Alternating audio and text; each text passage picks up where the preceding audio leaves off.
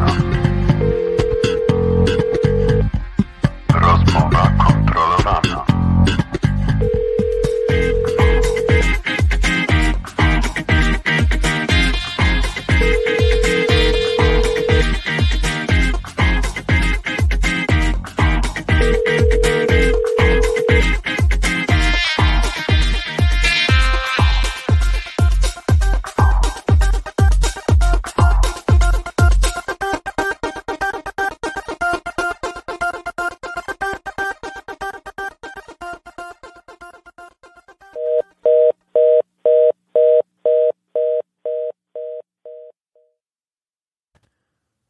Rozmowa niekontrolowana. Odcinek 115, w której jak co tydzień witają Was Adam Lange oraz Adam Herce, dzień dobry. chyba dzisiaj nie będzie żadnych ogłoszeń duszpasterskich, dlatego ch- chyba możemy od razu przejść do naszego dzisiejszego gościa. E, Dzisiaj gościmy blogera, Bendestera, eksperta do spraw bezpieczeństwa aplikacji i bezpiecznego ich wytwarzania. W dzisiejszej audycji zagościł nas Paweł Goleń, którego serdecznie witamy. Cześć Pawle. Cześć, dobry wieczór wszystkim. Cześć. Dziękuję za zaproszenie. to my jesteśmy zaszczyceni, że nas odwiedziłeś, Pawle. Więc, ale e, my się znamy, ale nasi goście muszą Cię trochę poznać, zanim zaczniemy tą naszą dyskusję dzisiejszą. Więc, na, jak tradycja nakazuje, przedstaw nam się na początek. Powiedz, e, co odpowiadasz, gdy ktoś pyta, czym się zajmujesz w życiu. Jeżeli mnie ktoś pyta e, poza kontekstem profesjonalnym, to staram się, staram się nie mówić, co robię, bo to zwykle ludzi nudzi. Tak, jeżeli to jest w kontekście profesjonalnym, no to tutaj też mam z tym problem, ponieważ em, ciężko jest znaleźć jedno określenie, które przez różnych ludzi będzie zrozumiane w ten sam sposób. Więc przez długi, długi czas e, było to bardziej robione na podstawie, na, na zasadzie opisu tak? Czyli właśnie czym się zajmujemy. Zaczyna mój szef, który mówił, że jest tutaj, prawda, właścicielem usługi zajmującej się bezpieczeństwem aplikacji i tutaj, prawda, przedstawiał swoich ludzi. Jeden, który zajmował się procesem, drugi, który zajmował się SAStem, no i na końcu ja, który zajmowałem się dynamiczną częścią testowania aplikacji. Więc y, ja preferuję powiedzieć, co robię, niż określić to w dwóch słowach. Y, Co robiłem, ponieważ niedawno zmieniłem pracę. Pracowałem w jednej z instytucji finansowych, gdzie rzeczywiście byłem częścią Cyber Security Services, w której odpowiadałem za testy penetracyjne i inne dynamiczne metody testowania aplikacji. W tej chwili w nowej firmie e, do pewnego stopnia dopiero definiuję swoją rolę, natomiast to jest w dalszym ciągu związane z bezpieczeństwem. Chodzi o to, że um, trzeba przyjrzeć się, jak, e, jak firma dba o bezpieczeństwo zarówno swoich e, aplikacji, całego procesu i no, sprawdzić, co tam można ulepszyć, sprawić, żeby to działało bardziej. I tym właśnie się zajmuję. Takie mało interesujące rzeczy. Człowiek, który sprawia, że działa bardziej, więc. Albo mniej. Albo mniej. Nie, no chyba płacą za to, że bardziej, prawda? No, ale na wiesz, pewno- zależy dla kogo. Ale na pewno bezpieczniej. To tak, jest jak celem. mniej, to bezpieczniej. Tak, to uniwersalna zasada. Ale słuchaj, zanim zacząłeś sprawiać, że, że działa bardziej, czy, Mhm. czy pamiętasz e, swój pierwszy kontakt z komputerem? Jak to wyglądało, w jakich okolicznościach się odbywało i jakie są twoje pierwsze wspomnienia z, z tego kontaktu z obcą technologią? Ja jestem informatykiem w drugim pokoleniu, wyobraź to sobie. Moi rodzice oboje pracowali w czymś, co już wspomniał Wojtek e, Dworakowski, czyli ZETO, Zakład Elektronicznej Techniki Obliczeniowej. Więc tak naprawdę odkąd pamiętam, te komputery gdzieś tam były. Mnie wspomnienie pierwszego spotkania się z komputerem mieszka, miesza się ze wspomnieniem żołnierza przy koksowniku. E, I jeżeli chodzi o pierwsze komputery, które pamiętam, albo wydaje mi się, że pamiętam, to była szafa komputerów Odra, które migały światełkami, miały te wszystkie fajne taśmy na górze. Pamiętam komputery PSPD, takie wbudowane prawie że w biurko. Pamiętam też pierwszego PC-ta, który się tam pojawił, stała jednostka centralna, na górze monitor i, i świecił się e, wygaszacz ekranu chyba z napisem IBM. Więc to były moje pierwsze, pierwsze e, wspomnienia. Komputer w domu też pojawił się stosunkowo szybko z uwagi na pracę rodziców. To też był jakiś tam PC, wspaniałe 286, dysk chyba 40 megabajtów i jedna stacja dyskietek, skoro był dysk. Oczywiście nieśmiertelny Herkules Grafik i ta bursztynowy monitor. Um, tak, a potem no już było trochę lepiej, jeżeli chodzi o sprzęt, e, jakieś, jakieś Pentium, jedno, drugie, później przejście na AMD. No i teraz czasy bieżące. Więc trochę to trwało. E, no, jak już, że tak powiem, doszedłeś do tego momentu z tymi komputerami, to potem zacząłeś studiować. To jakby taki już fast forward zrobimy. Mm-hmm. I studiowałeś na AGH. Tak. Wielu młodych ludzi, między innymi naszych słuchaczy, zadaje sobie to pytanie, czy warto iść na studia. Czy lepiej jest od razu iść do pracy, czy jednak warto jeszcze trochę czasu spędzić na tej uczelni? Co byś im doradził? Jeżeli ktoś ma możliwość pójść na studia, to to moim zdaniem daje, e, ma wartość dodaną na różnych zupełnie niespodziewanych poziomach. Tak? Na przykład, jeżeli ktoś jest z małej miejscowości, to takie spotkanie się z zupełnie innymi ludźmi w, w grupie na studiach może tą osobę dowartościować, tak? Bo czasami ludzie mają kompleksy, że u mnie to nie było zajęć dodatkowych, tego na pewno nie wiem, a później jak się spotka na tych studiach, no to nagle się okazuje, że jednak się coś tam nauczy, jednak tą wartość ma, więc to jest bardzo pozytywne. Druga kwestia, na pewno studia, dobrze prowadzone studia pozwalają ci nauczyć się uczyć, bo to, co one cię nauczą w danej chwili, to może to niekoniecznie będzie przydatne za ileś tam lat, bo technologia się zmienia, otoczenie się zmienia. Natomiast to, że ty potrafisz tą wiedzę zdobywać, szukać, nie wiem, weryfikować, w ogóle rodzi się w tobie to zacięcie, żeby się czegoś nauczyć, ma wartość. E, teraz też kolejna kwestia. Ok, ja byłem na AGH już 20, ponad 20 lat temu. Wtedy dostęp do internetu nie był tak powszechny, więc nawet ten głupi internet w akademiku był wartością dodaną. Dostęp do laboratoriów, e, dostęp do mimo wszystko jednak nowych technologii, wartość dodana. E, teraz może to jest łatwiejsze, ale wydaje mi się, że uczelnie cały czas dostarczają pole do poznawania czegoś nowego. No i oczywiście na, na końcu, ale chyba najważniejsze ludzie. Spotykasz ludzi, od których się możesz czegoś nauczyć, którzy cię, którzy, którzy cię będą inspirować do pewnego stopnia, a z którymi, nie wiem, za 10, 15, 20 lat możesz się spotkać w najmniej spodziewanych okolicznościach i coś z tego spotkania pozytywnego na końcu może wyjść. Więc warto, natomiast też należy pamiętać, że po pierwsze, na siłę łopatą nikt nikomu nic do głowy nie włoży, więc trzeba chcieć, a po drugie, y, to nie jest tak, że studia są warunkiem koniecznym czy wystarczającym do osiągnięcia czegoś w życiu ale pomóc mogą. To ja jeszcze pogłębię ten wątek, bo mhm. Mm, to ostatnie zdanie, które powiedziałeś i jeszcze może jeszcze poprzednie. Jest dużo osób, które potrafią się uczyć same, jest dużo osób, które nie potrafią uczyć się same, jest dużo osób, które jeszcze nie wiedzą, czy potrafią uczyć się same, czy nie. E, czy obserwując swoje doświadczenie i doświadczenie ludzi, z którymi pracowałeś, ich kariery, myślisz, że da się studia zastąpić, przynajmniej w IT, faktycznie z pracą samodzielną? Czy jest to mm, ekwiwalentne, jeżeli ktoś na przykład y, uważa, że ma wystarczająco dyscypliny, a nie ma czasu też, żeby studia takie formalne kończyć zaocznych, uważa, że nie ma sensu, bo to tak jakby po łebkach, więc wybiera sobie, no dobra, to ja pójdę już do pracy, bo trzeba zarabiać pieniądze, ale jednak wszystkiego nauczę się sam. Czy są takie rzeczy, których no, nie, nie, nie zastąpisz y, pracą własną? Szczególnie w IT przy dzisiejszym dostępie też do wiedzy, tak, że wszystko jest jak chcesz. Moim zdaniem e, studia nie są konieczne, możesz nauczyć się sam. Sam znam ludzi, którzy albo w ogóle nie skończyli studiów, albo studiowali rzeczy kompletnie niezwiązane z security, a później no, w tym security coś osiągnęli, bo, bo mieli zacięcie, żeby się uczyć. Pamiętam na jednym z konfidensów dla dzieci, dla młodzieży, był przykład osoby, ty się uśmiechasz, bo chyba u was pracuje, prawda?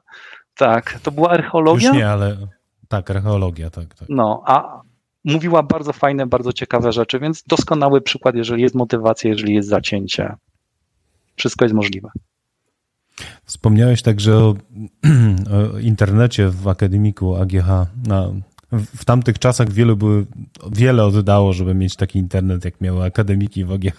Tak jest. To prawda. Po to się szło na studia tam, żeby, żeby mieć dostęp do szybkiego internetu i tego, co było w zasobach akademików. Uwaga, To bo to też. było też złoto. Klasyczne A- studenckie ogłoszenie, szukam internetu z jakimś łóżkiem, tak? Tak właśnie. A, Pawle, jak to się w ogóle stało, że zacząłeś interesować się cyberbezpieczeństwem? E, Co cię wytriggerowało w tym kierunku?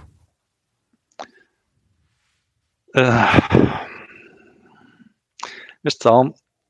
Co się działo w roku dwu- 2001, 2002, 2003? Pamiętacie? Nie chodzi mi o World Trade Center. E, Był kryzys i e, ogólnie. E, Nimda, Codred, e, Blaster, Virus I Love You, e, później był jeszcze Slammer, niekoniecznie w tej samej kolejności. To, to było bardzo ciekawe, bardzo motywujące. Także to plus ludzie, których wtedy spotkałem, którzy, którzy tym te, tematem się zajmowały, więc to mnie zainteresowało, a dodatkowo ja wiedziałem, że programowanie jako takie mnie nie interesuje, bo to wymaga zbyt długiego skupienia się na jednym temacie, a to jakoś mnie nie motywowało, więc ta security wydawało się jakoś ciekawe i tak jakoś poszło.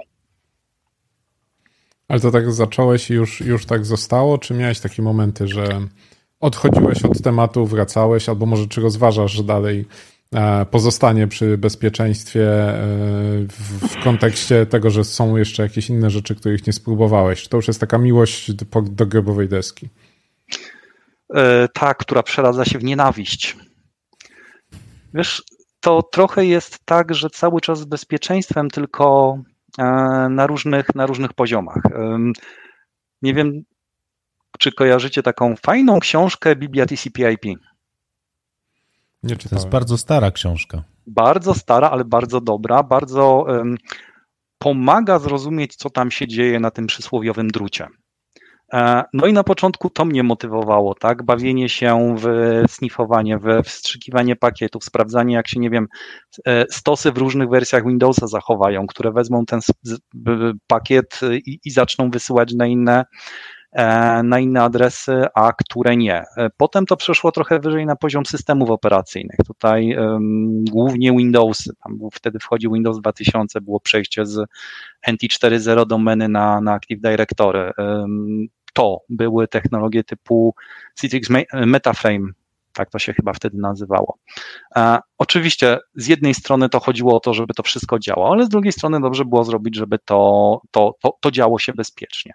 A później z czasem zmieniło się to w kwestię bezpieczeństwa aplikacji i to aplikacji takich, wiesz, bardziej tworzonych dla konkretnego klienta, bo jeżeli jakąś aplikację używa duża ilość em, no, osób w, duży, w, duży, w dużej ilości kontekstów, no to wtedy można mieć nadzieję, że jeżeli że taką aplikację pod względem bezpieczeństwa e, ogląda więcej oczu. To może być złudna nadzieja, tak samo jak z tym, nie wiem, otwartym jądrem Linuxa, no ale tak, tak. A jeżeli coś jest używane tylko u ciebie, albo tworzysz swój własny system, no to do, do główną osobą odpowiedzialną albo głównym podmiotem odpowiedzialnym za to, za to, żeby było bezpiecznie, jesteś ty. No i to, to mnie zainteresowało dawno temu i tak jakoś to trwa. Przy czym też było tak, że na początku strasznie mnie cieszyło znalezienie dziury, prawda? O, tak, fajnie, tutaj mogę zrobić to, tu mogę zrobić to, jak ja jestem mądry. A z czasem to zaczęło się robić takie, o rany, znowu, tak, znowu to samo,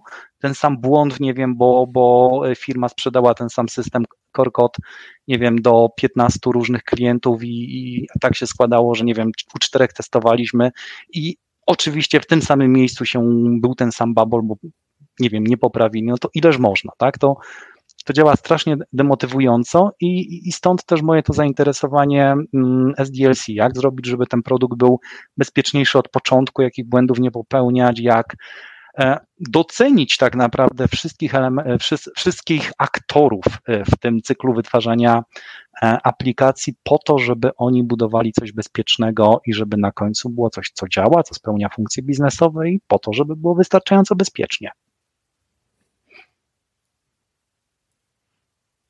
Cisza.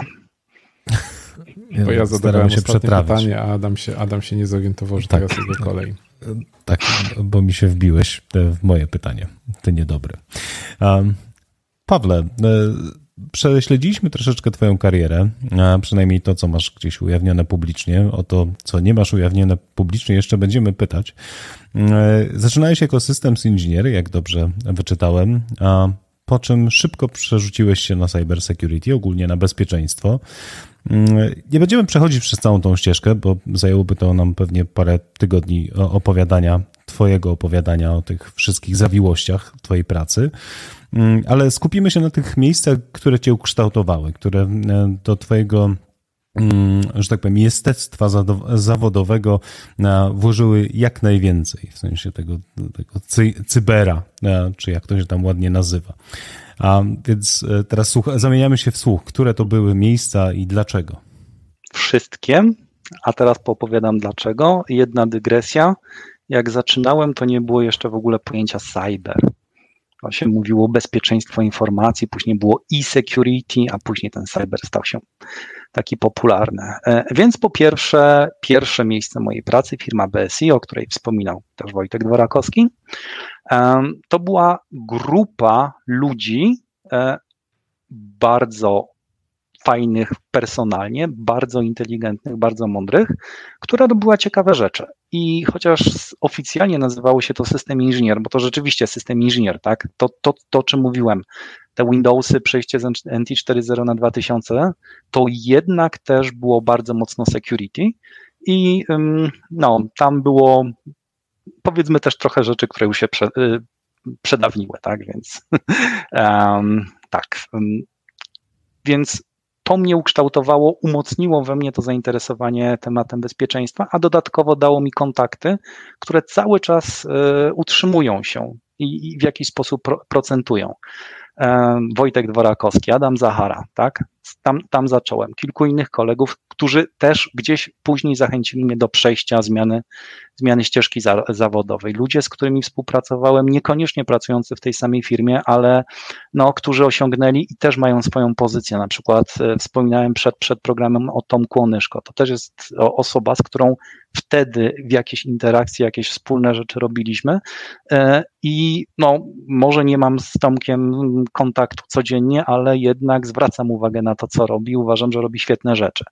E, no i masa innych ludzi tutaj. Niestety, znów, tak jak już było powiedziane, ta firma zakończyła życie w sposób nagły i tragiczny. Niedawno była 20. rocznica wyłączenia prądu w tej firmie, więc trzeba było iść dalej. No i przeszliśmy do firmy, znaczy przeszliśmy, no, ja z kolegą Jackiem przeszliśmy e, do firmy Kryptotech, która wtedy troszkę się powiększała i to też mnie ukształtowało w tym sensie, że to był czas wejścia w życie podpisu elektronicznego. Czyli krypto, e, PKI, te rzeczy były bardzo mocno na topie i zainteresowały mnie, tak? Kwestia kart kryptograficznych, kwestia tego, dlaczego tam klucz jest bezpieczny, dlaczego, nie wiem, jedno szyfrowanie jest lepsze od drugiego. To było ciekawe i ta kryptografia cały czas we mnie gdzieś tam siedzi, interesuje mnie i czasami nawet jakieś fajne bugi w implementacji tej kryptografii udawało, albo użyciu kryptografii udawało, udawało mi się znaleźć. Um, też były bardzo fajne przeżycia, nie wiem, ze stawiania e, kwalifikowanego CA gdzieś tam. Tam były procedury. To wtedy młodemu człowiekowi wydawało się zbędne, ale tak z perspektywy czasu jednak pokazuje, że, że, że to śledzenie, co się dzieje, dokumentowanie tego, nie wiem, sprawdzanie czegoś na, dwa, na, na, na cztery oczy e, miało sens. Później znowu tak, e, rączka rączkę myje albo kolega pole, poleca kolegę. E, kolega, z którym pracowałem wcześniej w BSI, mm, skontaktował się ze mną z informacją o możliwości dołączenia do Fortis Banku. Wtedy tak to się nazywało. I z tej możliwości skorzystałem. To było znowu bezpieczeństwo w, z pewnym fokusem na systemy operacyjne, Windows Active Directory, Natomiast tu też zaczęło się e, moje zainteresowanie kwestiami bezpieczeństwa aplikacji, w znacznym stopniu również bezpieczeństwa e, bankowości internetowej, ponieważ tak się złożyło, że bank zmieniał swoją starą bankowość na nową. E, było trochę to zabawna, czy zabawna sytuacja. to były dawne czasy, tak? Kwestia bankowości internetowej, co jest możliwe, jakie są oczekiwania klientów, była jeszcze nie do końca zdefiniowana. No, to, to nie było tak, że bank tworzył tą bankowość, miał bankowość, ale ta bankowość może nie była powszechnie używana, może ona była za trudna dla klientów i pojawiła się um, inicjatywa zmiany tej bankowości w taki sposób, żeby więcej osób z niej korzystało. No i dla działu security w pewnym momencie był to szok, prawda, bo, bo, bo chcecie wyłączyć to, tamto, siamto. I tutaj następuje jeden z ważniejszych momentów mojego kształtowania, kiedy prezes mówi, że on nie chce mieć najbardziej bezpiecznej bankowości na świecie. On chce mieć bankowość, z której korzystają klienci, która jest wystarczająco bezpieczna. I y, tej perspektywy widzę, że brakuje u ludzi zajmujących się bezpieczeństwem bardzo często, że stawiają security jako absolutny priorytet, nie zwracając uwagi, że tak naprawdę ktoś z tego korzysta i fajnie by było, jakby ta aplikacja, ten system robił to, czego od niego oczekują. E, w tym banku również miałem e, przyjemność stać za wdrożeniem systemu zarządzania tożsamością. Też bardzo e, interesujące doświadczenie, zwłaszcza jeżeli właśnie mówimy o zarządzaniu dostępami w różnych systemach informacyjnych, w, na różnych platformach. Też mi to dużo dało, z czasem, nie wiem, jestem w stanie zrozumieć, co się tam dzieje, a nawet zdarzyło mi się testować e, systemy oparte o ten sam system z całkiem fajnymi, pozytywnymi re rezultatami, tylko dlatego, że wiedziałem, jak on działa pod spodem. Więc to też była wartość dodana. E, po trzech latach jednak stwierdziłem, że zmienię otoczenie i zacząłem zajmować się bardziej testowaniem aplikacji razem z chłopakami securingu.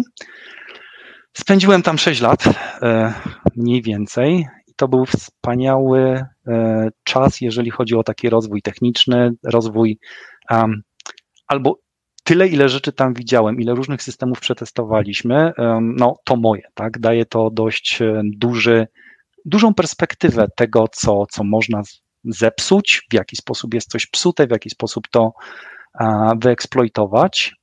Mm. No i oczywiście ludzie. Znowu bardzo kreatywny zespół, od którego można się było uczyć, od którego, który cię stymulował do rozwoju, ale jednocześnie w pewnym momencie stwierdziłem, że no, jakiś poziom osiągnąłem, którego wyżej nie podskoczę.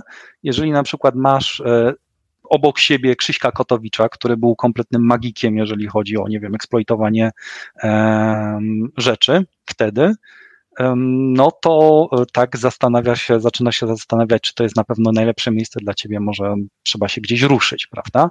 Tak nawiasem mówiąc, z Krzyśkiem też dużo rzeczy, du, dużo rozmawialiśmy o kryptografii, później on z tym, to był Poodle, tak, już w Google wyszedł, to, to było też związane z, z naszymi wspólnymi zabawami, z z Padding Oracle, które była fajnie źle zaimplementowane w iluś systemach.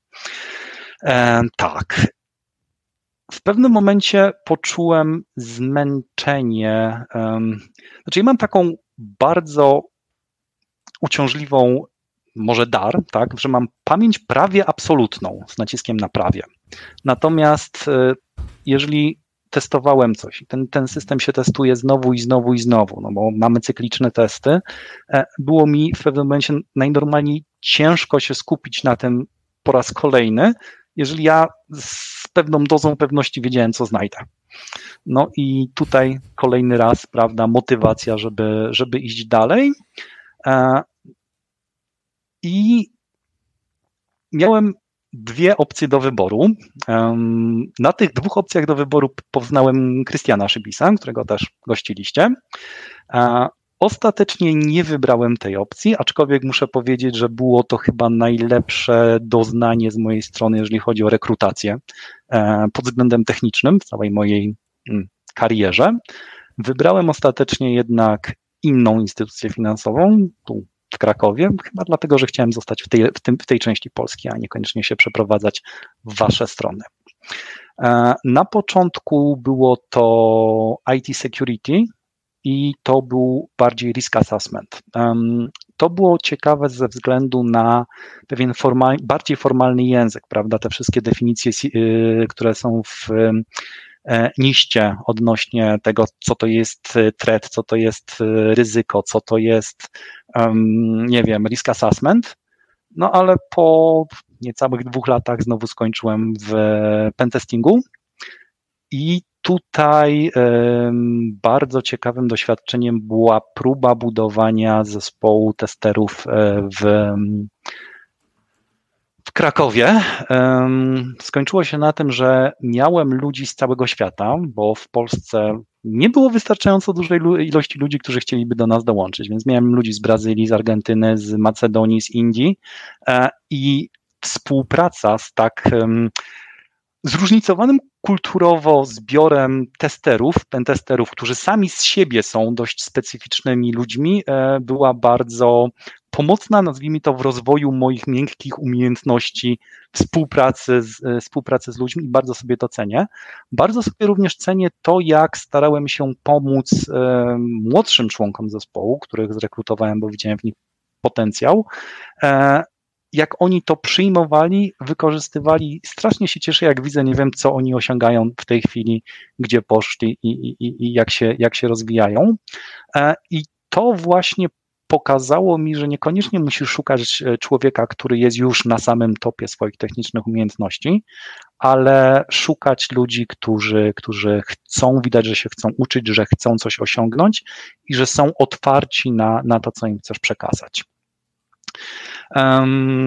Później ten zespół niestety mm, został rozwiązany przez to, że testowanie cross-border było dość ciężkie. Tutaj pewnie wiecie, zwłaszcza ty, Adamie, e, jak wyglądają kwestie mm, dostępu do danych cross-border, jakie są kwestie dostępu do danych klientów. Tak, więc trzeba było przeorganizować team. Skończyłem z teamami w, e, nazwijmy to, onshore, i tu nauczyłem się współpracować z vendorami. Cóż, jak to mówią, ufaj, ale sprawdzać trzeba. E, ciekawe były doznania z um, audytem. Tak? Oni zadawali pytania, które mogą się, mogły się wydawać zbędne albo wręcz pozbawione sensu, ale po zastanowieniu się rzeczywiście fajnie jest wiedzieć, jak udowodnić, że robota została zrobiona poprawnie, tak? Jak zbierać, e, nie wiem, working papery, jak e, nawet stworzyć checklistę swojego testu. E, to było ciekawe intelektualne doświadczenie, chociażby dlatego, że udowodnienie, że czegoś nie ma, jest no, niemożliwe, tak? Możesz tylko udowodnić, że wykonałeś ileś E, testów, które jeżeli by to coś było z, dużą, z, dużą, z dużym prawdopodobieństwem by to wykryło, ale samo myślenie w ten sposób, tak, szukanie dziury w całym, ubranie tego, te, te, tej czapki e, audytora, no znowu dało mi inną perspektywę, perspektywę na to wszystko.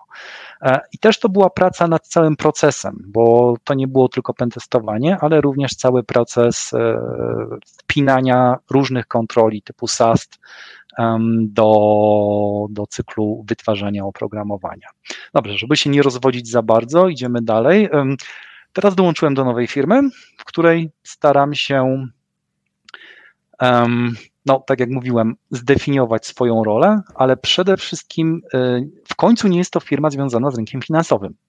Więc cały mój mindset odnośnie tego, na co zwracać uwagę, musiał do pewnego stopnia się zmienić. Tak? No, nie jest do końca prawda, że, że nie jest to związane z y, systemami finansowymi, bo w tym kontekście to oprogramowanie również jest e, wykorzystywane, ale e, no, to nie jest to samo, co testowanie bankowości internetowej.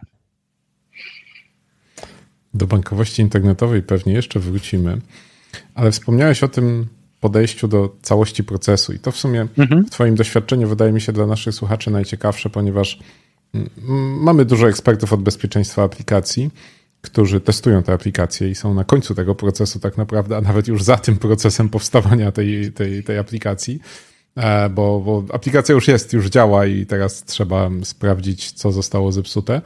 Natomiast Głównym problemem jest to, że tam zawsze te błędy są. I oczywiście pewnie nigdy się ich nie pozbędziemy. Będziemy próbowali jeszcze znaleźć jakąś odpowiedź na to pytanie, czy taki, taki cel w ogóle można sobie postawić.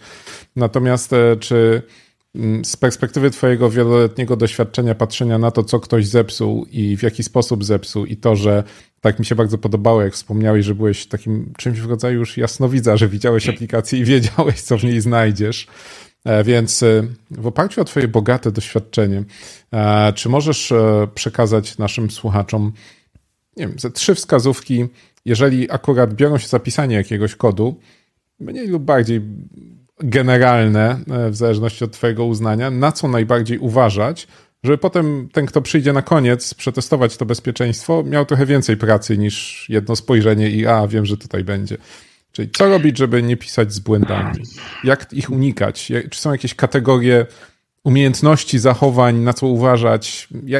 Jak byś powiedział w kilku słowach, co robić? Myśleć. E, znaczy, wiesz, no, to jest e, bardzo ciężkie pytanie, bo umiejętność programowania sama w sobie jest pewnym no, umiejętnością, prawda? E, umiejętność programowania bezpiecznego znaczy już e, troszkę więcej, bo z jednej strony jest to umiejętność e, niepopełniania głupich błędów, stosowania się e, do zasad typu, nie wiem, nie używaj niebezpiecznych funkcji, tak? Czyli ta ileś lat temu Microsoft stworzył dla, dla siebie wewnętrznie, ale opublikował listę zakazanych funkcji, bo one wiązały się z dużym prawdopodobieństwem popełnienia babola, tak? To, to jest bardzo dobry pomysł i, i z tego należy kontynuować. To należy w dalszym ciągu, prawda, e, kontynuować. Kwestie, zasady typu, e, jeżeli masz e, query SQLowe, czy cokolwiek w tej chwili zastępuje SQL, no to prepared statement, a nie sklejanie stringów, prawda? Czyli to są takie podstawowe zasady higieny. Pierwsza warstwa, tak? To jest, to jest, powiedzmy, nazwijmy to umiejętność rzemieślnicza tworzenia kodu bez oczywistych błędów. To jest dokładnie tak samo jak, nie wiem, nie robienie memorylika, nie, nie gubienie pointerów, whatever. Druga kwestia to jest zrozumienie, w jakim kontekście ta twoja aplikacja będzie działała, co robisz, tak? Bo to determinuje do pewnego stopnia czeki, które twój kod będzie, będzie musiał wykonać. Ale zanim do tego dojdziemy, to jeszcze jedna rzecz e, kluczowa, tak? E, brak zaufania do wejścia, danych wejściowych. Input validation. Zawsze powinieneś sprawdzać, co wchodzi do twojego systemu. Nie ufasz by, by default, sprawdzasz. I to jest najlepiej, jeżeli mm, użyjemy y, allow lista, czyli wpuszczamy tylko to, co ma wejść, a nie na zasadzie blokowania known bet, bo jeżeli known bet e, tylko blokujesz, no to ktoś znajdzie sposób obejścia tego, tak. E, dygresja, ja bardzo często używałem markera PMQ coś, PMQ, bo nie występuje zbyt, zbitek tych liter y, zbyt często w językach, łatwo mi było znaleźć, gdzie to wychodzi. E, skończyło się na tym, że e, testowałem aplikację, gdzie PMQ było blokowane. Tak? PMQ, literalnie. Jak to zmieniłem na ABC, oczywiście przechodził ten sam pay, payload. No to sorry, nie tędy droga. E, z walidacją danych wejściowych powiązany jest encoding na, na wyjściu. Tak? Jeżeli używasz danych, um, które um, pochodzą z niezaufanego źródła w jakimś kontekście, zastosuj reguły kodowania, encodingu dla tego, dla tego wyjścia. Czy to jest, nie wiem, jest różnica w zasadach między e, wypisaniem w kontekście JavaScriptu, w kontekście atrybutu HTML-owego, w kontekście HTML-u, w kontekście SQL-a, whatever. Nie używaj, nie wiem, y, sposobu kodowa, enkodowania znaków zupełnie nie dla, tego, nie dla tego wyjścia. I jest to znowu no, część samej higieny programowania, prawda, ale przynajmniej dla aplikacji webowych bardzo, bardzo często, zresztą nie tylko webowych, e, bardzo, bardzo często ten brak walidacji wejścia, encodingu na wyjściu jest źródłem problemów. Potem, potem mówiłem, zrozum kontekst Twojej aplikacji, tak? E, jeżeli tworzysz jakąś funkcję, zastanów się, co użytkownik chce z niej osiągnąć, a co atakujący, potencjalnie atakujący byłby albo chciałby nadużyć. Dobra, przykład bankowości internetowej. Pytanie, dlaczego przelew wewnętrzny z perspektywy atakującego może być bardziej atrakcyjny niż e, przelew e, no, między różnymi kontami? Bo jest szybszy chociażby. tak, przynajmniej w teorii, ponieważ w większości przypadków przelew wewnętrzny nie wymaga dodatkowej autoryzacji. Założenie jest takie, że przelewasz między swoimi kontami. Dobrze, to teraz, jeżeli jesteś atakującym, masz dostęp do konta e, ofiary, bo nie wiem, zrobiłeś sobie przejęcie jego ciasteczek, whatever, tak? E, chcesz wyprowadzić jego pieniądze. No to w takim razie mm, idziesz tam, gdzie jest najłatwiej. Może niekoniecznie uda ci się e, sprawdzić, znaczy przekonać atakując, sorry, przekonać użytkownika, żeby potwierdził przelew, ale jeżeli funkcja przelewu wewnętrznego ma babola, który pozwala albo przelać e, z cudzego konta na swoje konto, albo ze swojego konta na cudze konto, no to jesteś w domu. I uwierzcie mi, takie błędy były. No, a teraz tak, czy programista w ogóle myślał o, o tym, że ta funkcja może, ta formatka, ta, ten feature w aplikacji może, może być nadużyty w taki sposób? Nie wiem, ale powinien. Taki, taki poziom, poziom abstrakcji, y, znaczy, przepraszam, może nie, nie abstrakcji, taki poziom zrozumienia e, funkcji aplikacji, którą się tworzy, jest bardzo przydatny, bo możesz sobie wyobrazić, przed czym się chronić. Jak testowałem, zawsze rozpisywałem sobie dla każdej formatki listę parametrów, co one robią i w jaki sposób można, można, można je naużyć. Tu nie mówię o tych, nie wiem, cross-site scripting, SQL injection, bla, bla, bla, bla, bla, tylko te na trochę wyższym poziomie, poziomie, nie wiem, logiki biznesowej, e, kontroli dostępu, czy, um, czy e, no, takiego nadużycia, jak opisałem tutaj z, z przelewami. Takie myślenie na pewno bardzo by się przydało. Um, tak, to taki wstęp. Teraz pytałeś się o kategorie. Ja bardzo lubiłem błędy logiki biznesowej, bardzo lubiłem błędy kontroli dostępu, bo były inne niż te głupie XSS-y. Szczególnie logika biznesowa jest takim fajnym miejscem, gdzie, gdzie można fajnie przełamywać te, te systemy. Tak, ale nawet testerzy o tym nie myślą, jeżeli masz, nie wiem, y, wniosek, który musi być klepnięty na, na, na cztery oczy, y, no znajdź testera takiego, no generalnie tak z firmy konsultingowej, który taki scenariusz przetestuje. To, to, to jest unikat.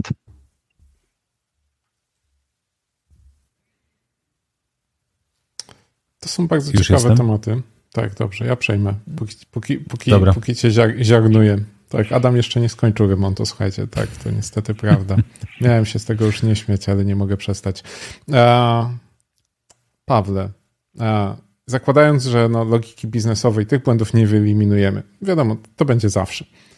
Microsoft w ogóle walczy z całymi kategoriami błędów. To jest coraz popularniejsze podejście. Eliminujemy całą kategorię błędów. Google przepisuje połowę Chroma, żeby w ogóle wyrzucić pewną kategorię błędów programistycznych, wskaźników, czegokolwiek. Tak. Czy jest w ogóle w Twoich myślach taki dzień, w którym obudzisz się i wstaniesz i powiesz sobie: Moja praca została zakończona. Mam już świat, w którym nikt nie pisze z błędami, bo mamy taki proces, mamy takie narzędzia, mamy takie automaty, mamy takie kontrole, mamy takie wskazówki dla programistów, mamy tak to wszystko zautomatyzowane, mamy takie SDLC, że po prostu jak wychodzi, to można kamieniami rzucać i nic nie pęka. Nie ma błędów w tym kodzie. Czy to w ogóle jest osiągalne? Że da się to faktycznie zautomatyzować, wdrożyć i przeprowadzić? Nie mówię dzisiaj, ale tak, czy widzisz taki moment, że to się w ogóle stanie kiedykolwiek? Czy szczerze? Nie. Natomiast uważam, że można osiągnąć y, sytuację, kiedy te błędy nie są tak powszechne. E, dlaczego nie wierzę? Dlatego, że mamy security researcherów, tak? I oni mogą znaleźć nową rzecz. Nową rzecz, która, o której wcześniej nikt nie pomyślał. Albo masz nową technologię, która okaże, okaże się, że no, można ją w jakiś sposób nadużyć, obejść cokolwiek. No. E, frameworki w frameworkach jest bardzo dużo magii. Tego ludzie nawet no, ciężko jest ogarnąć, co, co tam się dzieje, prawda? E, Log4j no magia, no tutaj wpisujesz jakieś znaczki i coś dziwnego się dzieje. Tak samo te wszystkie um, kwestie z, były różnego, nie wiem, template language injection. Też wpiszesz jakieś znaczki, nagle się okazuje, że coś, coś wyskakuje, więc nie oczekuję tego, że wszystkie błędy zostaną wyeliminowane i, i, i wszystko, będziemy mieli taki proces, taki, nie wiem, pipeline, whatever, który wszystko złapie i nas ochroni przed, przed wszystkim złem wszędzie. Natomiast byłoby bardzo fajnie, gdyby y, ten proces istniał, gdyby się zaczynał od, od na, na etapie incepcji oprogramowania, tak? E, kiedy y, wymagania, zarówno te funkcjonalne, jak i niefunkcjonalne związane z bezpieczeństwem, są jasno zdefiniowane i zrozumiałe przez, przez wszystkich na dalszych etapach wytwarzania. Kiedy design, y, w sensie architektura, projekt tego rozwiązania jest również przemyślana pod względem bezpieczeństwa. Potem, kiedy deweloper e, nie tylko umie kodować, ale dostaje bardzo szybki feedback na temat, na temat kodu, który stworzył. E, są pluginy do, do, do IDE, żeby powiedzieli, powiedzia, powiedział deweloperowi, no tutaj zrobiłeś babola, tak? To, to nie jest dobre podejście, kiedy deweloper pisze, y, submituje, nie wiem, kod do, E, do, do, do Gita czy czegokolwiek, stamtąd idzie do builda, na etapie builda w pipeline, nie wiem, tydzień później dostaje listę błędów, które zrobił, bo, bo dopiero tam jest podpięty SAST na przykład, prawda? Więc taki szybki feedback na pewno ma dużą wartość i pomaga deweloperom robić lepszą robotę od samego po, po, początku. Nie powinno być tak, że nie wiem, deweloper później dostaje po głowie, że, że, że nie umie robić czegoś, y, kiedy jednocześnie nie dostaje narzędzi, które mu do, do tego pomagają, zwłaszcza jeżeli te narzędzia istnieją, prawda? Dobra, y, mamy, mamy, mamy SASTA, później SCA, te cały supply chain, chain y, babole, babole, nie wiem, cel, celowe działania e, kogoś, z, no, który atakuje Twoją aplikację przez zaatakowanie biblioteki, wstrzyknięcie się do biblioteki, którą, e, z której korzystasz. E, znów szybki feedback, e, może nawet jakiś, nazwijmy to firewall typu, nie wiem, Nexus, coś w tym stylu na wejściu, żebyś takich podejrzanych rzeczy kompletnie nie korzystał. Testowanie dynamiczne, Dust, cokolwiek. Później test bezpieczeństwa wykonany na, na wersji jeszcze, która zanim przejdzie na produkcję, przez ludzi, którzy myślą. To niekoniecznie musi być pentester, to może być osoba QA, która będzie, y, ma jakieś tam, prawda, e, zalążki e, złowrogiego myślenia po to, żeby sprawdzić warunki brzegowe dla, dla danej funkcji, dla danego zachowania i jeżeli coś znajdzie, żeby sprawdzić, czy te warunki można złapać w pipeline wcześniej, żeby to zautomatyzować, żeby już więcej się tego nie zdarzyło.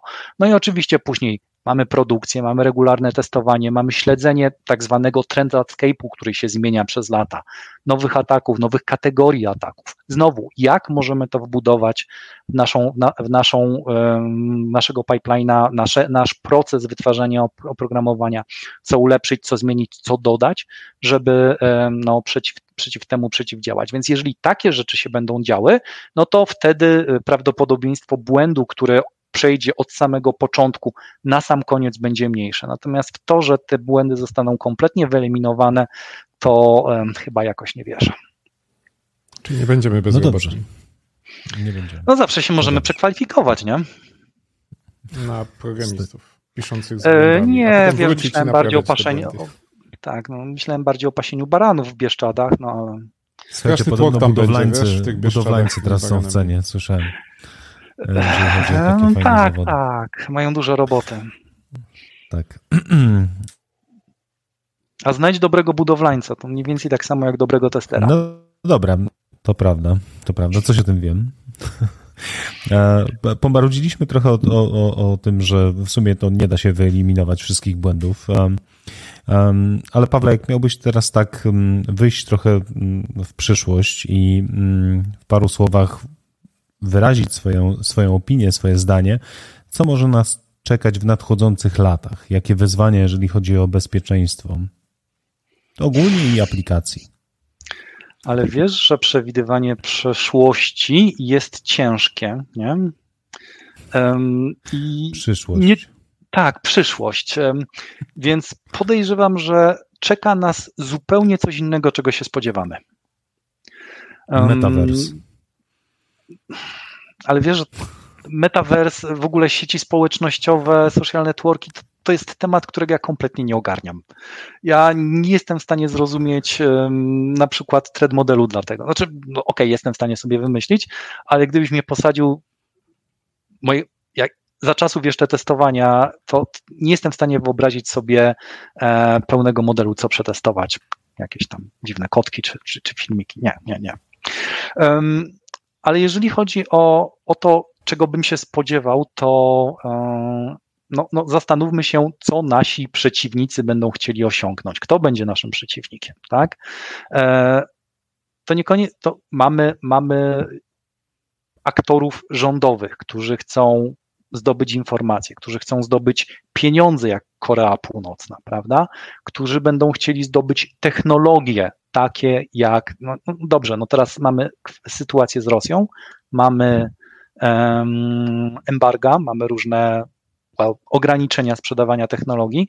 No, co robił Związek Radziecki, kiedy czegoś nie mógł sam skonstruować? No, no można sobie bardzo na przykład dobry podcast podsłuchać pod tytułem The Bomb o historii, e, jak e, szpiegowali Rosjanie mm, Amerykanów w trakcie, w trakcie konstrukcji bomby atomowej. Myślę, że to będzie się nasilało, będzie to wracało. E, więc tak naprawdę chyba musimy obserwować to, co się dzieje i to na różnych poziomach, tak? Na poziomie politycznym, geopolitycznym jakie ma to przeniesienie na, na aktywność no, aktorów, redaktorów chyba twoja bajka, prawda, w, w naszym otoczeniu i z tego wyciągać wnioski, jak się przed tym w jakiś sposób chronić. No dobrze, to ciekawa wizja. Może trochę e, czarna. Tak, tak, ale znowu gwarantująca nam pracę i uważam, że to pozytywne. E, tak, ale wiesz co, ja, tu, ja tutaj coś dodam, prawda? Bo um, mam wielki problem z brakiem przepływu informacji między różnymi e, obszarami security, tak? E, niekoniecznie na przykład ludzie, którzy zajmują się threat intelligence, dzielą się swoimi spostrzeżeniami z ludźmi, e, z ludźmi, którzy um, testują bezpieczeństwo, tak? Ludzie, którzy za, z, e, zajmują się e, obsługą incydentów bezpieczeństwa, też za, zamiatają pod dywan, ludzie, którzy testują, czy nawet programiści w żaden sposób nie dostają feedbacku o tym, e, no, jakich rzeczy unikać, tak? Więc e, pytałeś o przyszłość i ta przyszłość, no, musimy współpracować ze sobą z różnych tam elementów, żeby właśnie wiedzieć, co się dzieje, mieć tą świadomość sytuacyjną i, i, i temu przeciwdziałać. Czy to się ładnie w korporacjach nazywa silosy i to należy eliminować. Tak, więc cross-function, e, teraz też modne słowo, jeszcze parę innych. Cross-function to jest chyba. Pamiętajmy, że jak ktoś pójdzie pracować w handlu zbożem, to żeby nie zaczął od eliminowania silosów. A, ale Paweł, gdybyś teraz Boże, e, z drugiej strony, bo tak zboże musi być suche, bo inaczej spleśnieje. A, Trochę optymizmu chciałem tchnąć w tę audycję pod koniec już jej, żeby tak mm, ludzie nie, nie wyszli przygnębieni z, z, naszego wirtualnego pokoju. E, więc gdybyś e, teraz wyobraził sobie, że złapałeś jakiegoś cybergina, czy inną złotą lub w innym kolorze rybkę, nie wiem, czy złoty jest jeszcze, jest jeszcze aktualny, chyba tak.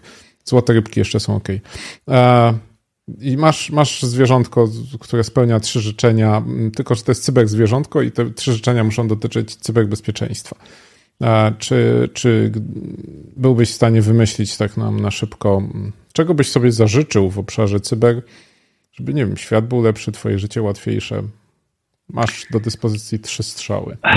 Tak, e, pierwszy strzał powtórzę za odcinkiem z poprzedniego tygodnia. Tak? Jeżeli w Polsce wróci Ministerstwo Cyfryzacji, to żeby to było kompetentne, tak? a nie mm, ktoś, którego trzeba gdzieś wepchać. Po drugie, tą kwestię... Rybka, rybka mówi, że już wystarczy. wystarczająco trudne. No dobra, dobra, tak, tak. A druga, druga, drugie życzenie byłoby um, związane z kompetencjami wszystkich nas tutaj wspólnie zebranych. Nie chodzi o to, że. Znaczy, chodzi o to, żeby każdy na każdym stanowisku starał się robić swoją robotę dobrze i miał e, chęć po pierwsze do szkolenia się, a po drugie e, nie tylko otrzymywania, ale również reakcji na feedback, który otrzymuje. prawda? A trzeci to jest chyba współpraca, o której właśnie mówiłem, tak? Nie może być tych silosów. Musimy działać wspólnie, musimy się dzielić wiedzą, pomysłami, bo wtedy no, wpadamy na lepsze pomysły i możemy rozwiązać problemy w bardziej kreatywny sposób, tak? Bo może ktoś wie coś więcej, a może działając wspólnie e, stworzymy rozwiązanie, które działa lepiej. Takie ludzkie bardzo życzenia. To wszystko wokół, wokół człowieka jednak. Cały ten cybek wokół człowieka się kręci, proszę pana. No bo tak, no, nawet technologia jest tworzona przez ludzi. Dla ludzi. Dla Ludzie ludzi. psują. Tak. Często pomijany aspekt w naszym życiu zawodowym. Tak, bardzo. Filo, bardzo filozoficznie się już zrobiło. E, Pawle, gdybyś nie pracował tam, gdzie pracujesz, to byłbyś kim? W sensie, gdybyś nie był cyberbezpiecznikiem, to kim byś był w życiu? Nie wiem. To jest bardzo ciężkie pytanie, dlatego że e, w zasadzie od początku wiedziałem, że coś z komputerami, prawda? Coś z komputerami, to bezpieczeństwo mnie wciągnęło. Więc jeżeli bym e, nie mógł pracować w tym zawodzie, mm, hmm, może przykład. E, poszukajcie sobie słowa Transalp. Trans, transalp.pl. Zobaczcie na o mnie. To jest człowiek, z którym pracowałem bardzo, bardzo dawno temu i on wykonał właśnie taki duży um, switch karierę. Zajmuje się teraz zupełnie czymś innym. E, poszedł w organizację um, na przykład wycieczek, wypraw rowerowych. Może coś w tą stronę, bo również ta kwestia aktywności fizycznej, bliskości przyrody bardzo, bardzo mnie interesuje, bardzo pozwala mi się uspokoić, zresetować, myśleć w inny sposób, więc może w tą stronę również bym poszedł. Kurczę, myślałem, że powiesz, że jeżeli niebezpiecznikiem, to byłbyś po tej drugiej stronie, czyli programistą i wtedy robiłbyś więcej i więcej błędów, wkurzając bezpieczników. Nie, bo programistą nie jestem. Mogę powiedzieć, że jestem panie programista. Wiem to, e, potrafię napisać, ale mnie to kompletnie nie bawi. A jeżeli chodzi o kwestię takiej całkiem, całkiem drugiej strony, typu pójście na Black Hata, w sensie no, wykorzystywanie tych wszystkich e, podatności, to chyba mam za mocny kręgosłup moralny do tego. Chociaż szczerze mówiąc, czasami jak zawsze, się coś znajdowało, to... Możesz być greyhatem i wiesz, po prostu sprzedawać i udawać, że nie wiesz kto i po co kupuje. Yy, wiesz co, teraz jest... Red Hatem, no? czyli Linuxem, więc... Teraz y, mamy, prawda, krypto. Krypto to, krypto tamto. I bardzo mi się podoba to podejście. Najpierw ci ukradnę 800 milionów, a później oddam, nie wiem, 790, a resztę zostawię jako nagrodę. Znaczy, podoba mi się, tak? E, natomiast może jest to jakaś. Bug bounty, no. Dokładnie. Takie, takie trochę wymuszone, ale. Hmm, to się kiedyś zadziała. nazywało znaleźne. Tak, tak, tak, tak, dokładnie. Znalazłem 100 milionów tokenów na, na blockchainie. Leżały, potknąłem się. A, tak, tak, tak. Zapraszamy tu ludzi, którzy właśnie nie, nie, jak już przemyśleli tę sprawę, to zostali po tej dobrej stronie i dlatego ich zapraszamy. Słuchaj, e, w zasadzie na kolejne pytanie chyba już trochę odpowiedziałeś, ale tak dla pewności się upewnię. Co robisz, gdy nie pracujesz? Jak, jakie masz ulubione zadania niezwiązane z siecią komputerem? Przede wszystkim mam rodzinę, która zajmuje bardzo dużo czasu, e, ale jeżeli się znajduje czas, no to właśnie chcę się zresetować, chcę się trochę poruszać. Na przykład dzisiaj był dobry dzień, tak jak rozmawialiśmy. Pobiegałem sobie, pojeździłem na rowerze. Tak? Piękny, piękny dzień był tutaj w Krakowie. Doładowało mnie to przed kolejnym tygodniem. Lubię czytać, na co nie mam czasu, natomiast nie czytam rzeczy związane z branżą, prawda? I im mniej książka jest związana z branżą, tym lepiej, bo jak jest związana z branżą, to mnie strasznie wkurza to, jak ją zepsuli. Um, mam w tej chwili, nie wiem, czy, czy kojarzycie takiego autora, Vincent Sewerski. Tak. No, no to mam kolejną książkę, czeka na lepsze czasy, kiedy mi się udają przeczytać. W sumie żałuję, że nie kupiłem sobie audiobooka, bo jednak na posłuchanie czy podcastu, czy audiobooka mam czas na przykład jak jadę na rowerze. Um, lubię sobie poeksperymentować. No to już jest niestety związane z IT, bo nie wiem, bawię się Open Hubem, żeby sobie zoptymalizować ogrzewanie przed nadchodzącą zimą i zapłacić mniejsze rachunki. Takie rzeczy. Ciekawe, ciekawe. Poza tym chyba jeszcze piszesz jakiegoś bloga.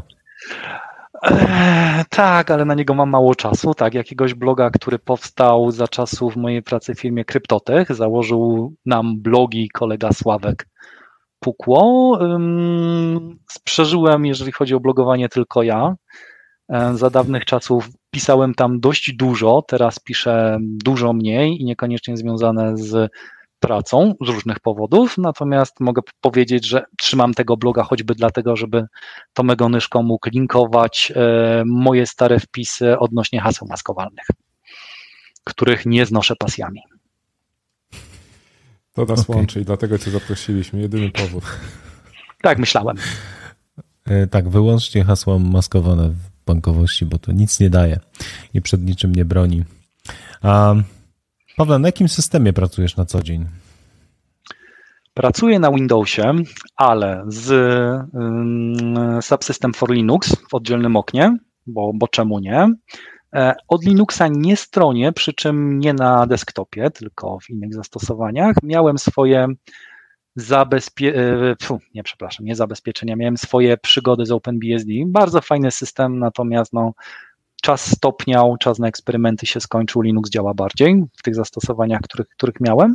Próbowałem się przekonać do macOSa, jestem w stanie na nim popracować, ale, ale to nie jest e, coś, co, co lubię, co mi, nie wiem, to nie jest system, na którym pracuję w sposób efektywny. O. Bywa i tak. Też, bywa i tak. Bywa też, i miałem tak. Kiedyś BS, też miałem kiedyś BSD do pierwszego rebootu po aktualizacji. Dobry system, polecam. Znaczy, wiesz, no, OpenBSD jest w ogóle bardzo ciekawym systemem ze, ze względu na swoje do pewnego stopnia proaktywne podejście do bezpieczeństwa, prawda? Oni wprowadzili jednak dużo takich um, defense in depth mechanizmów, które mają zapobiec e, wykorzystaniu błędu, jeżeli już się trafi. E, przykład z podejściem do OpenSSL-a, które też sobie sforkowali, wywalili starocie, utrzymują coś, co, co jest mniejsze, łatwiej zarządzalne, bardziej, bardziej mm, zrozumiałe do ogarnięcia przez człowieka. Więc to jest bardzo fajne podejście, natomiast no, jest to okupione pewnymi um, ograniczeniami z uwagi e, z, z, ze strony funkcjonalności. Dla niektórych to jest ok, dla niektórych może to być zbyt dużo, um, więc mm, cóż, mamy tyle systemów, każdy może, może wybrać ten, który odpowiada mu najbardziej. No, u mnie BSD zadziałało też proaktywnie, po prostu nie wstało po rebucie. Bywa i tak. Bezpieczne, w 100% bezpieczny system. Uznało, że ciebie powstrzyma tylko niedziałający komputer. tak właśnie. Ale to wiesz, to jest jeszcze lepsze niż ten Windows, który był bezpieczny bez stacji dyskietek i, i, i sieci, co też nie jest prawdą. Tak naprawdę to chodziło o to, że był ewaluowany do pewnego certyfikatu w takiej konfiguracji. No, pośmiać się zawsze można. Pawle, ostatnie nasze pytanie brzmi: Commodore czy Atari? Nie miałem żadnego z tych komputerów, natomiast jeżeli już miałem do czynienia z jednym z tych dwóch, to było to Atari, więc Atari. Ach, ten Jaj, uśmiech. No. W końcu, w końcu. W końcu. No. Kurczę, zno, chyba zno, ale nadal szukałem. jeszcze remisu chyba nie ma, jeszcze nie ma. Nie, nie ma i pewnie nigdy nie będzie, zawsze tak się zbliżamy, zbliżamy, zbliżamy i potem z Niacka przychodzi jakiś gość, który okazuje się być zupełnie z innej bajki. To zrobimy tak, jeżeli kiedyś Atari um, będzie, wyjdzie na prowadzenie, to wtedy wystąpisz w prezencie, który ci dałem. Dobrze. Dobrze. Dobra. Dobrze. A, Pawle, Ponieważ e, nasze pytania się skończyły, to czas na Twoje pytanie. Ja przypomnę tylko, że gramy o kamerki firmy Ring. Zostały nam jeszcze trzy. Dzisiaj jest ostatni raz, kiedy rozdajemy kamerki Ringa. I proszę osoby, które już mają taką kamerkę, o niebranie udziału w konkursie. A kto nie ma jeszcze kamerki Ringa, ten ma ostatnią zapewne w historii naszego programu szansę taką kamerkę zdobyć, bo mamy akurat jeszcze trzy do rozdania. Każdy z nas zada po jednym pytaniu. I kto pierwszy odpowie na YouTubie prawidłowo, ten dostanie kamerkę. Pawle? To ja wyświetlę Pawła, a ty zadaj to pytanie. Tak. E, jeszcze dodam, że nie śledzę czata, więc e, ponieważ ja znacie odpowiedź, no, to tak, tak. dobrze. Okay. Pytanie. Jak zrobić, zarobić na przewalutowaniu w bankowości elektronicznej? Odpowiedź maksymalnie w trzech słowach, oczywiście w jednej linijce. I dodam kontekst. E, opisywałem Wam przelew e, wewnętrzny, tak? Pomyślcie w ten sposób. Jeżeli macie przelew walutowy, no też sprawdzicie ileś rzeczy. Kwestia, nie wiem, czy, czy jesteś w stanie przewalutować więcej pieniędzy niż masz. W, takich, e, w tej funkcji mógł istnieć pewien techniczny problem, który pozwalał zarobić. Co to było? Y, będę ci mówił, jakie są odpowiedzi, na przykład przelać 1 eurocent, kółko przewalutowań się przewija, oscylator, znowu kółko przewalutowań. Kółko przewalutowań, dobrze, ale dlaczego? Właśnie, bo chodzi o mechanizm.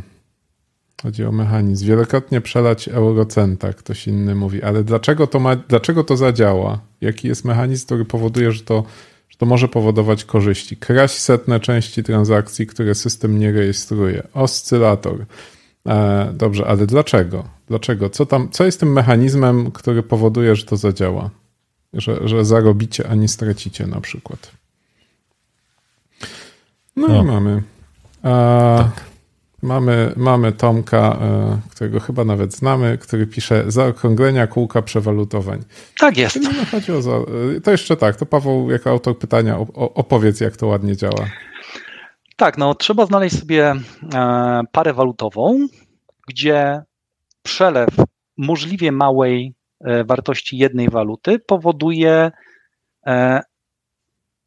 po drugiej stronie, po przewalutowaniu 0,005, zgodnie z regułami matematyki. Jest to zaokrąglane do góry, prawda?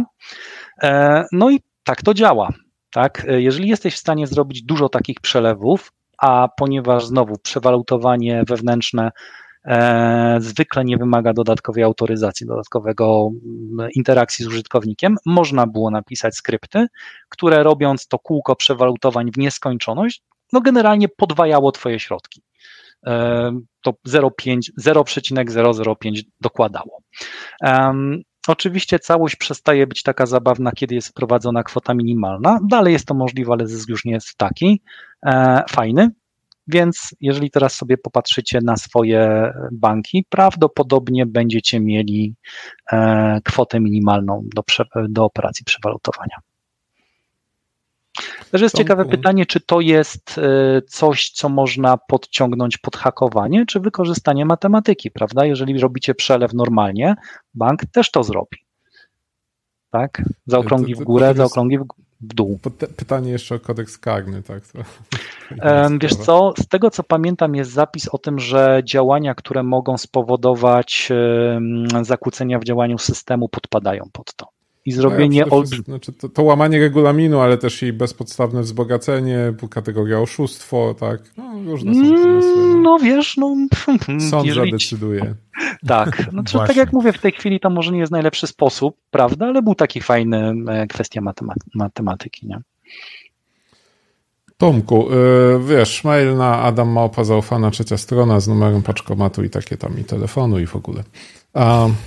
Adamie, Twoja kolej może teraz. Dobrze, to moje będzie super proste, łatwiejsze na pewno.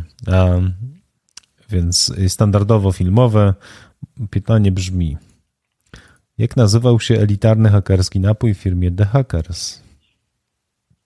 Coca-Cola. Nie. Maślanka. Nie wiem, nie wiem, nie oglądałem. Teraz już wszyscy powinni, że tak powiem, odpowiedzieć w trzy sekundy, bo podejrzewam, że wszyscy obejrzeli The Hackers. Był to napój z bardzo wysoką zawartością kofeiny. Kawa? Nie, to nie była kawa. O, proszę. Była to Jolt Cola. Karolina nieznana, a gratulacje. Numer paczkomatu, numer telefonu na Adam Małpa zaufana trzecia strona.pl. Widzicie, jakie to było proste. Trzeba było tylko obejrzeć The Hackers. No dobrze. To chyba moja kolej, więc e, pojedziemy w Himalaję oczywiście. Andrzej Bargiel nie zjechał z Monteverestu, choć miał taki plan, ale pogoda się zepsuła w krytycznym momencie w sposób krytyczny i nie zjechał. Ale w związku z tym mam pytanie, kto jako pierwszy zjechał z Everestu, ale w tak bardzo klasycznym znaczeniu zjechał, czyli od szczytu do bazy, do basecampu, bez zdejmowania nart. Kto jako pierwszy? Podaj imię i nazwisko. Więc zobaczymy, czy, czy jesteście szybcy w wikipediowaniu. Jeszcze wpadły odpowiedzi na poprzednie pytanie i ktoś odpowiedział gorzka żołądkowa, ale to chyba polscy hakerzy. Bez kofeiny jest podobno. I bez Chyba, nie? Ja nie wiem. Nie wiem, nie wiem. No i mamy szybkich, e, szybkich Googlersów i to nawet bez błędnych odpowiedzi się, się okazuje. E, Paweł był pierwszy. Dawo Karniczak to jest taki słoweński narciarz e, ekstremalny, który zjechał z siedmiu szczytów, siedmiu kontynentów. I, i generalnie ten, ta dyscyplina zjazdu na nartach ze szczytu jest bardzo skomplikowana, bo właśnie zasada jest taka, że na przykład nie wolno zdejmować nart no a teraz pytanie, czy jak ktoś na przykład nocuje w obozie na przełęczy południowej, to czy ma spać w śpiworze w nartach? E, skoro zasada jest, że ma nie zdejmować nart. No, różne, różne są sztuczki. W każdym razie e, Dawo jako pierwszy zjechał faktycznie od góry do dołu i, i wygląda na to, że nart po drodze nie zdjął. Na mało osób to powtórzyło, chyba nikt albo jedna czy dwie osoby max. W każdym razie mm, odpowiedź jest prawidłowa, także Pawle, ostatnia kamerka naszego chyba półrocznego cyklu rozdawania kamerek rusza, rusza e, do ciebie. Tak, e, Dafo Karniczak zmarł już, ale zmarł w spokoju w swoim domu, nie spadł znikąd, zjechał z tylu gór i, i zmarł w domu, więc naprawdę... Ale miał naprawdę cały czas ten narty na nogach? Nie było chyba takiego rekordu, kto najdłużej miał narty na nogach. E, chyba, że miał, chyba, że był. E, słuchajcie, e, to oznacza, że odpowiedzieliście na wszystkie nasze pytania. Paweł odpowiedział również na wszystkie nasze pytania. Pawle, dziękujemy Ci bardzo za Dziękuję czas, bardzo. poświęciłeś. I mamy nadzieję, że kiedyś obudzisz się i uznasz, że Twoja praca została zakończona i cały kot na świecie już jest bezpieczny. Tak było I wyjadę w Bieszczadę. Tak, i to będzie straszny tłum informatyków, którzy będą próbowali paść te owce. Tak jest ale połoniny są duże. Spotkamy się wszyscy na połoninie. Dzięki wielkie i spokojnego wieczoru. Dziękuję wzajemnie. Cześć wszystkim. Trzymaj się. A my w zasadzie już też się będziemy żegnać, ale zanim się pożegnamy, pewnie słuchacze naszego poprzedniego odcinka wiedzą, że ogłosiłem dramatyczny apel o tym, że zaginął Stefan. I słuchajcie, ja nie spodziewałem się takiego odzewu ale ludzi, którzy zaangażowali się w poszukiwanie Stefana, było chyba z 20 osób, które namierzyły Stefana. Ja go szukałem z pół godzinki i nie znalazłem. Wy namierzyliście go w ciągu 15 sekund. Ja jeszcze nie skończyłem mówić, już miałem pierwsze maile z linkami do Stefana. I słuchajcie, tak się składa, że. Tadam. Stefan się pojawia i znika, tadam, i tadam, i tadam, bo jak prawdziwy informatyk nie mogłem zostawić tego, tak wiadomo, że backupy ludzie robią dopiero po pierwszej wpadce, e, więc, e, więc no właśnie, słuchajcie, oni mają trochę, in, trochę inne nosy, jak popatrzycie na, na szczyt nosa, to tak się troszeczkę różnią, ale generalnie to są Stefany. E, znaczy jeden, jeden ma większe wory pod oczami. Tak, to też prawda. Jeden się wyspał, drugi nie. E, jeden chyba będzie Stefan, a drugi Edward, czy jakoś tak. W każdym razie jest backup już. Już jest backup. Albo Stefania. Nie, to, to są oba, obaj są chłopcami. Sprawdzałem. Więc e, słuchajcie, jakby ktoś bardzo chciał Stefana, to Stefan jest produkowany przez firmę Roxy, Roxy, R-O-X-I. Ta firma już chyba nie istnieje, ale Stefan istnieje i jest w ogóle, co ciekawe, identyczny Stefan z innej firmy też, więc ktoś to po prostu szyje w Chinach i sprzedaje pod różnymi nazwami. Da się kupić Stefana, jak ktoś chce mieć swojego Stefana, bo bardzo kocha, to niech napisze, ja podeślę linki, bo tam ich dużo, słuchajcie. Znajdziecie w dziesięciu miejscach w internecie Stefana i wszystkie wyglądają jak Stefan a ja nie znalazłem ani jednego. To pokazuje siłę crowdsourcingu i, i siłę waszej mocy, więc bardzo wszystkim poszukiwaczom Stefanów dziękuję. Wykazaliście się naprawdę niezwykle. Jak będę czegoś szukał w internecie, to będę po prostu ogłaszał to w trakcie rozmowy kontrolowanej i, i wy to będziecie znajdować, a ja będę oszczędzał mnóstwo czasu, bo ja strasznie dużo czasu spędzam szukając różnych rzeczy w internecie. Więc, e, więc dziękuję wam bardzo za oba Stefany i Stefany też wam bardzo dziękują pozdrawiają serdecznie. Właściwie tak, dziękujemy, e, bo Stefan jest częścią tego podcastu, więc e, jakby wiecie, no, jakby to nie mogło być inaczej. No musiał być Stefan. Moi drodzy. Pytanie e, jeszcze jest, który jest prodem, a który jest testem. Oba są prodem i na tym prodzie testujemy. Jak poważni, jak wszyscy poważni informatycy. To jest mamy ten też- high availability Stefan. Klaster taki. Klaster Taki Stefan. klaster Stefanów. Dobrze, moi drodzy, widzimy się za tydzień w 116 odcinku rozmowy kontrolowanej, a teraz życzymy Wam miłego wieczoru. Trzymajcie się. Bye.